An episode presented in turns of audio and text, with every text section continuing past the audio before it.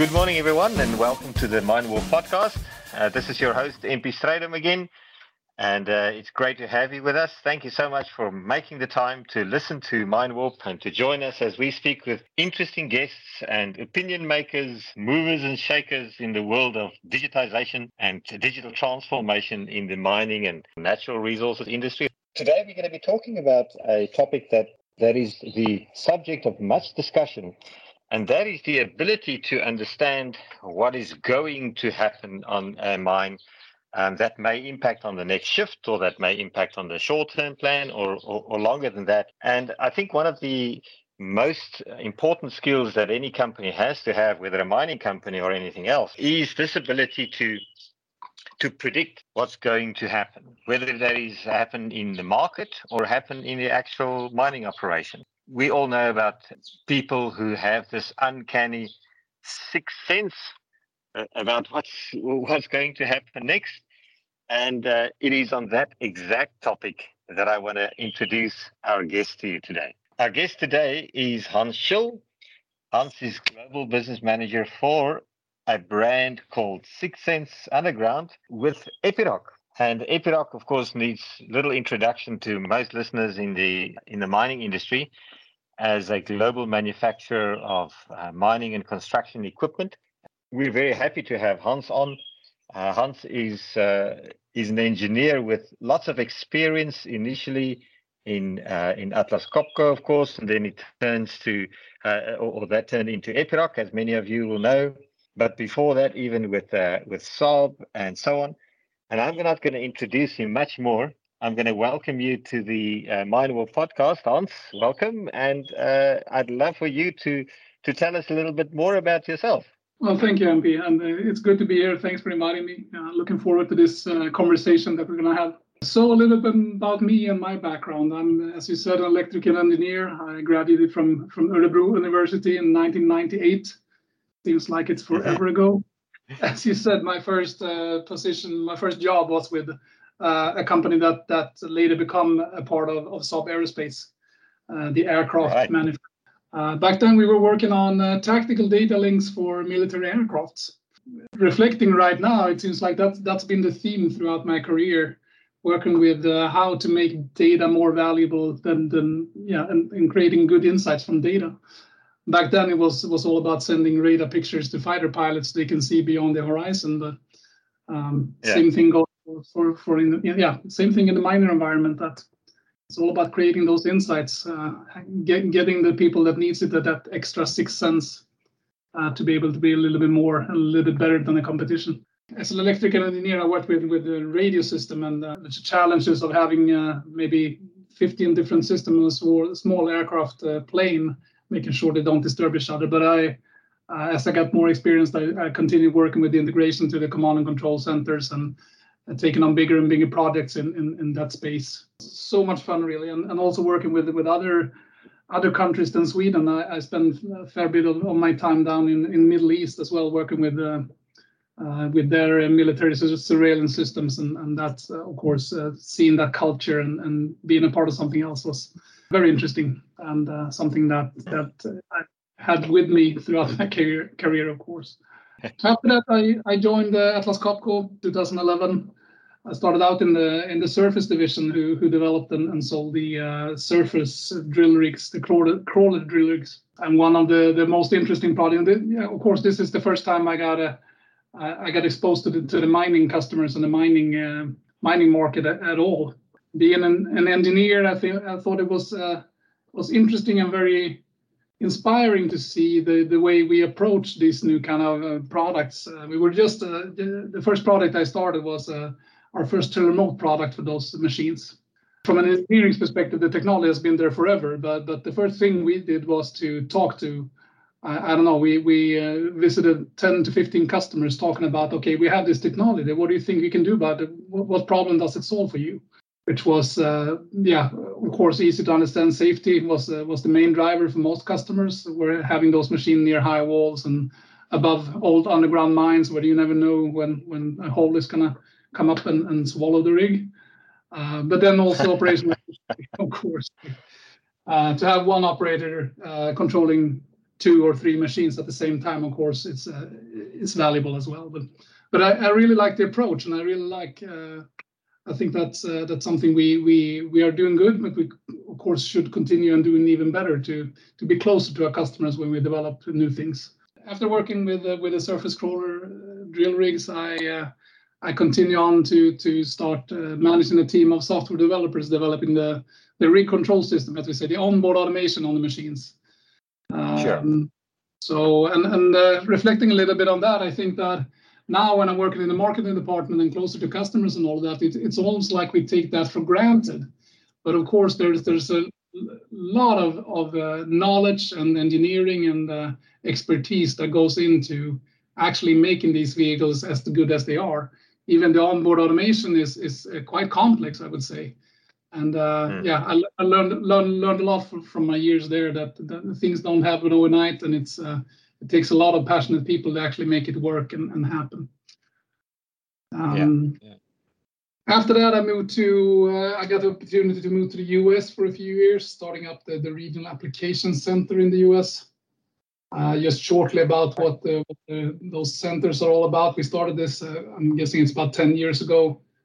back then, we, we, we did have some, some pretty smart machines and some smart systems but we kind of got the feeling that that both the customers and our sales companies out there weren't really adapting to the new technology quickly enough. Sure.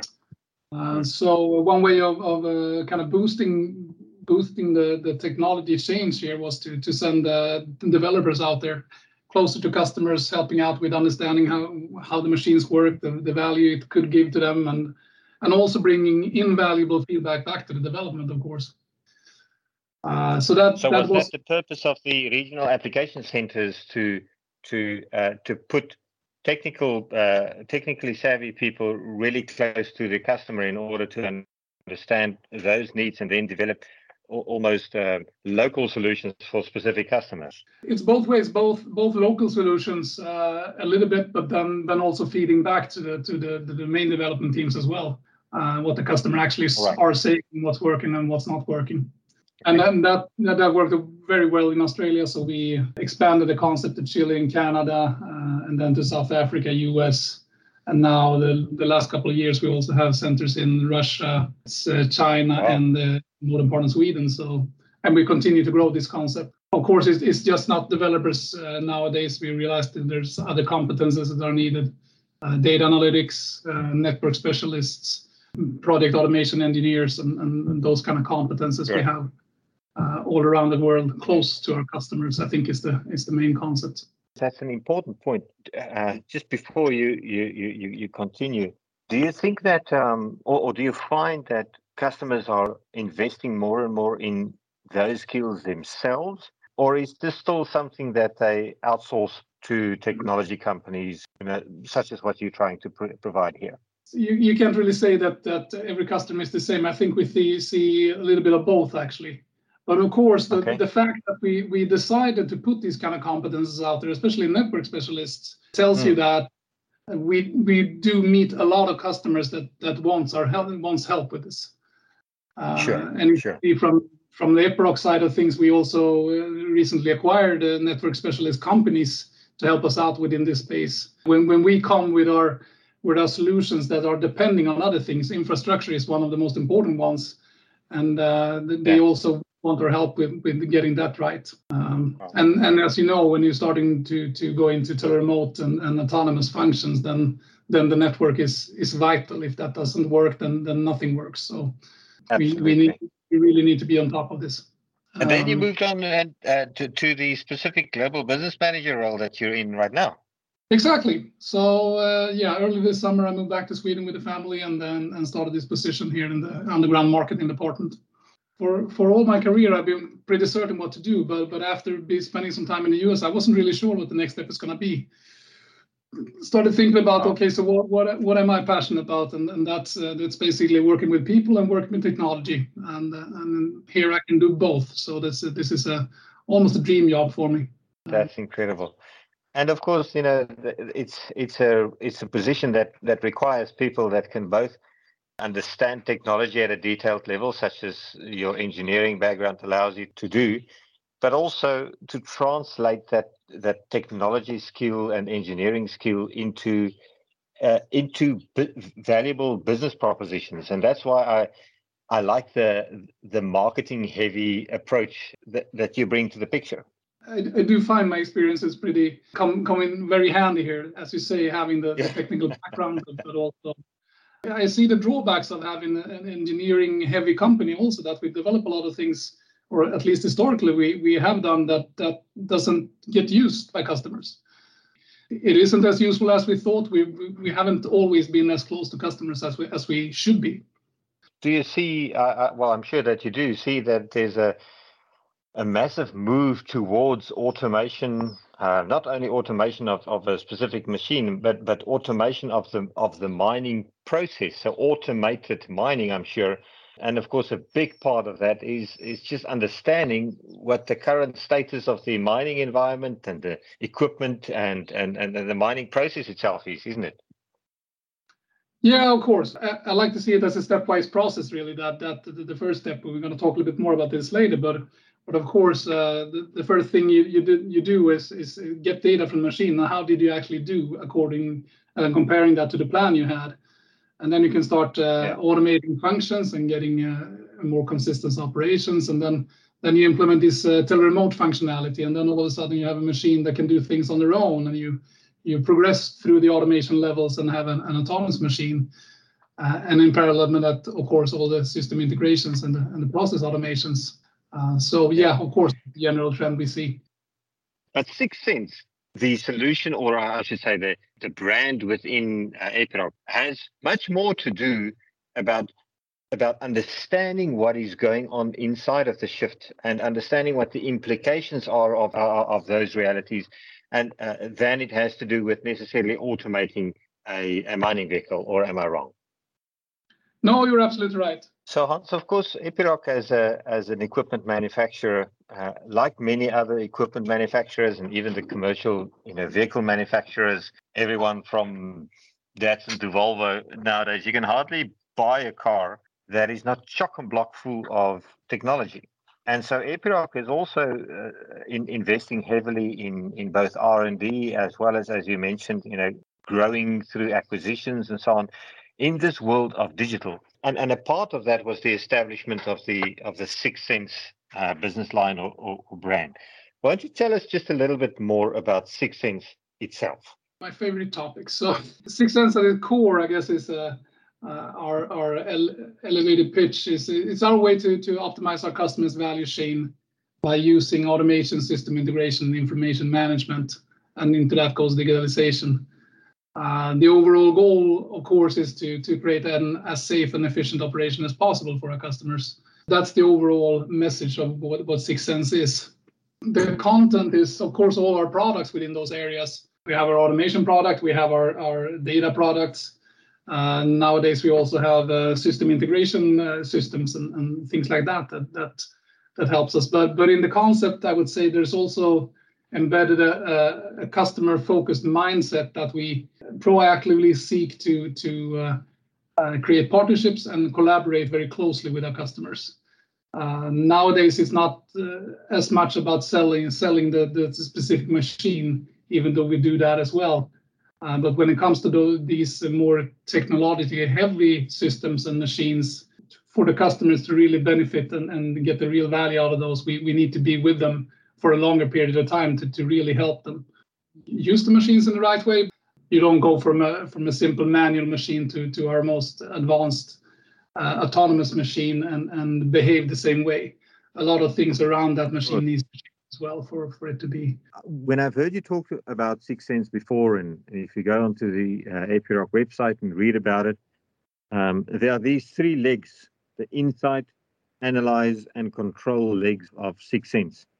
Why don't you tell us a little bit more, maybe, about each one of those and, and about how they contribute towards not only optimizing the efficiency of the machine, but really uh, collaborating together to make a mine more productive? Yes, of course. Uh, so it's actually uh, the, the, the three different steps are insight, control, and optimize. It's also embedded in, in the same 6sense concept. You can say it's a, a continuous process that you go through these three steps of insight, control, and optimize, and then then you start over. It's a never-ending process, really. And uh, uh, just uh, yeah, begin with insight. That that's where everything starts to uh, yeah. kind of lift the lid of the mind to see what's actually happening down there. Is the starting point of everything. When when you start monitoring things, if, even by just uh, monitoring things, uh, you, you usually get an improvement. We've seen that with customers that actually improve their productivity with 10 to 15% just by showing them what the machines actually are doing. Think about yourself. If, if, if you knew that someone actually was watching what, what you did every day and, and could measure that, I, I think you, you would put a little bit more effort into actually being more efficient. And not saying that, that people uh, are lazy or anything, but when you know that you're being measured and you can actually see your own uh, productivity sure. or your performance, then then you you tend to to want to improve that. So, so, this is as much a behavior tool as it is a, a, a technology monitoring tool, isn't it? Exactly, you're absolutely right. At, at its simplest shape, it's it's just uh, collecting the machine data to see uh, how, how the machine is performing according to the plan. But you can also, of course, add situational awareness uh, tools and other things that, that that does this on a on a bigger level as well. So, so that's on the inside part. Um, you know, knowing what's going on uh, with with a machine, and and of course, lots of environmental sensors that can be added these days, and so on. But then there's the control part. From a control perspective, what does Sixth Sense uh, and and its portfolio of of uh, capabilities achieve? Yeah, yeah, you're right. The next step is is control, and, and the control phase is is uh, really more about uh, creating a a predictable, predictable and, and consistent operation. Yeah, of course, the products we have to support is is, is basically automation uh, products where you a machine usually does something a little bit more predictable than a human does, uh, and over time more efficient as well. Uh, but but really the goal of this phase is is to to create a, a consistent operation so you have a baseline that you really know to be able to take the next step later on. Are we talking about controlling the machine or control, controlling maybe a fleet of machines with, within the mine? Yeah, all of it. And, and then on a, on a lower level, I would say that even the, yeah, let's say you have a production drill rig and, and that machine can drill a, a fan of holes by itself. Uh, even that creates uh, more predictable results, both for, for the quality, but also, yeah, how long it's going to take and, and so forth. So, yeah, so so there's a setup of the machine and, and, and the tasks those tasks that the machine can do automatically uh, under the control banner. And then there's, uh, of course, the, the, the planning of what the machine should be doing, and the and the wider context of you know what the mine wants to achieve, and and all of those will fall under the broader rubric of planning and control. Is that right? Yeah, that's right. That's right. And and you can also add a short interval control and and uh, things like that to that uh, to that bucket as well it's not only about making the machine more uh, efficient, but it's also looking at making sure that we have optimal availability of maybe the whole fleet of, of the machines, keeping things like maintenance and production in balance, and a host of capabilities like that. Yeah, it's it's different from from every case really. It depends on where you're starting from. Uh, sometimes it's it's actually good enough just to to uh, make make sure the machine drills the holes in a predictable way. But but sometimes when when you achieve that goal and, and gone through this process a few times, then it's time to look at the at the bigger bigger scope of things, and then of course the uh, the fleet management and, and and everything else on the higher levels. Uh, you, you can do the same there.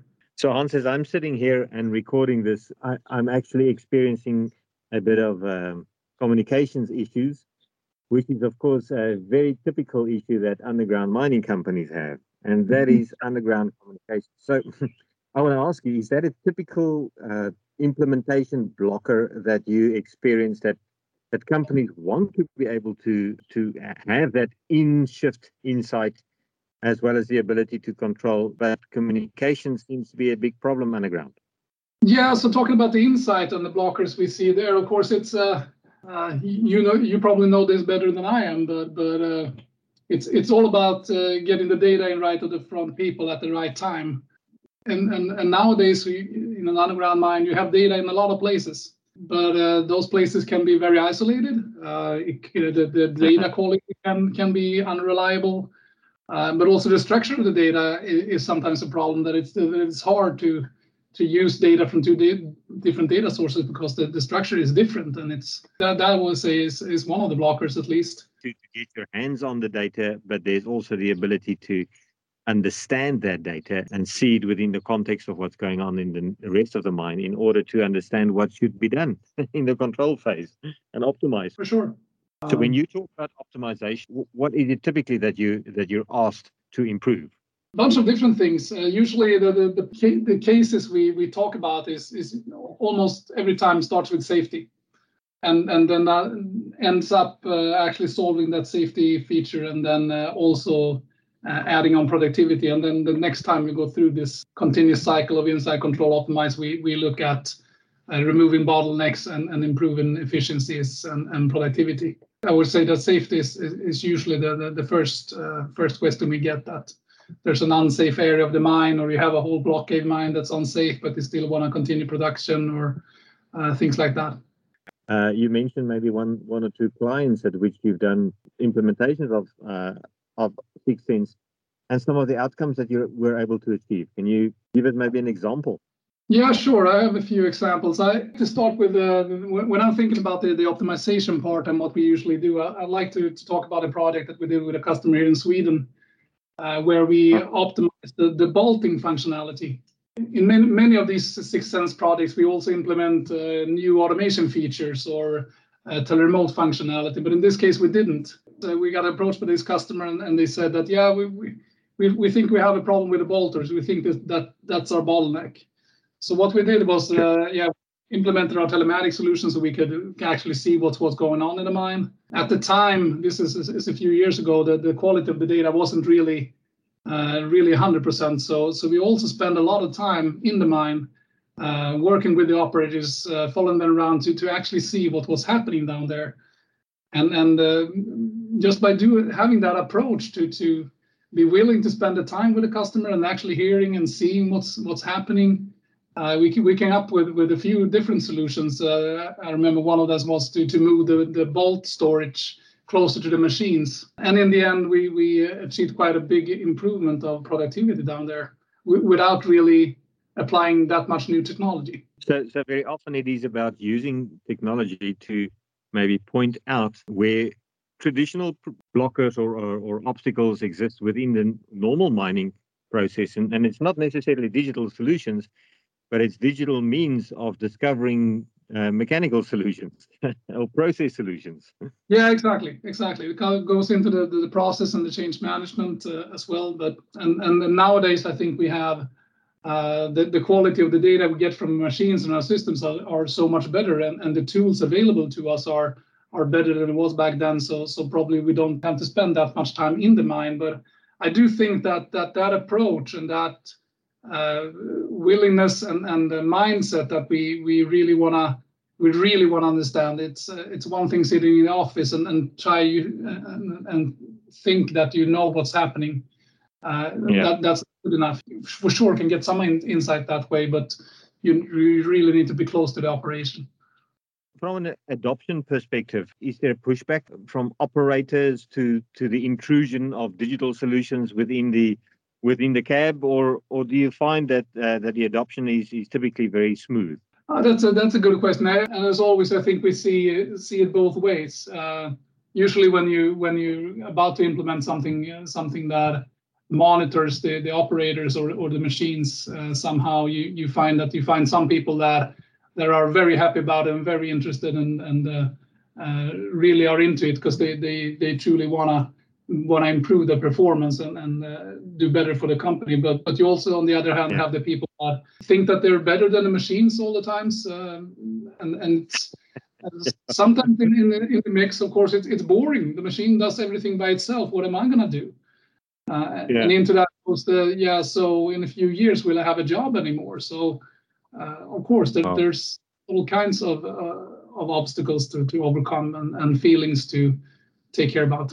Uh, the, the, interesting thing on that is that we find as we speak to uh, to companies around the world that the number of people that are employed by the company when they go heavily mechanized or even automated doesn't necessarily decrease but it is a skills base that changes over time to more knowledge workers maybe people who are able to interpret the signals that uh, are received from underground and so on, and maybe less of the of the hands-on people. But the most successful companies have been able to take that built-in skill of the operator and and take the operator and make them an an operations oversight person that can add that much more detail just simply because they know exactly what the machine is supposed to be doing uh, because they used to be the one who did it with the machine yeah of course of course in the next step of course you have new generations of, of uh, workers coming and and uh, I, do think uh, everyone sees that less and less people are interested in being down in a dark mine all, all days and and, uh, and, and finding good operators gets harder and harder so so for, for companies to be successful even in the future of course it's uh, i think you need to jump on this train now absolutely Hans, we can carry on and, and, and talk about this for a long time still. Thank you so much for coming on. I, I, I wanted to close the, uh, the, the discussion just because we're out of time. And we always do that uh, by asking our guests, what are you reading? What's on your bedside table at the moment? Yeah, and I, I'd like the opportunity to talk about two different books actually. What's on my bedside table right now is a, is a book I just started reading, but I'm looking forward to it. It's called The Good Strategy, Bad Strategy by Richard Rumelt. Uh, and okay. it's uh, it's uh, yeah. So far, it's it's been about the different uh, different uh, big cases and the strategies to solve those, and and some some good and some bad strategies, of course. And it's very interesting to see how different approaches are successful and, and why they're not sometimes. The, the other book that I was really impressed about that I thought about mentioning here is a book called Intelligent Automation by Pascal Bornet, Ian Barkin, and Jochen Wirtz. I'm not sure if you read that one, but it's it's talking about automation, how automation is transforming the world and, and the almost philosophical impact it could have if we utilized it to the full extent. It also describes the different technologies in a quite good way, uh, everything from uh, machine learning to uh, AI to yeah, all yeah. those kind of things and a lot of a lot of cases where that has been used successfully as well. Uh, that is a really good one. I enjoyed reading uh, a year ago or something like that. Yeah, that sounds really really interesting. Uh, we've got previous podcasts, uh, one with uh, MineRP's Sinisa Vukovic, who is an artificial intelligence and machine learning specialist uh, in MineRP, and of course that's in the broader Epiroc uh, group as well. And then uh, two weeks ago, we had a very interesting episode as well with uh, Dr. Ali Soofastaei from uh, who's uh, AI program leader for Vale. And those of our listeners who maybe have missed that episode, you know, you'll do well to go back and listen to that because he gives some very practical applications of artificial intelligence in the mining industry.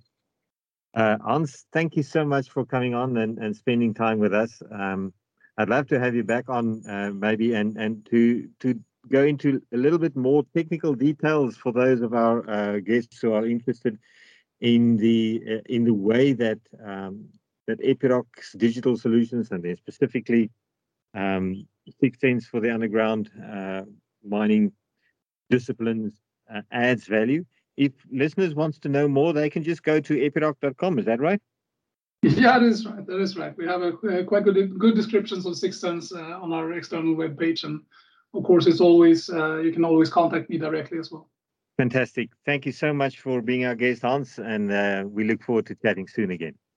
Yeah, thanks for having me. Take care.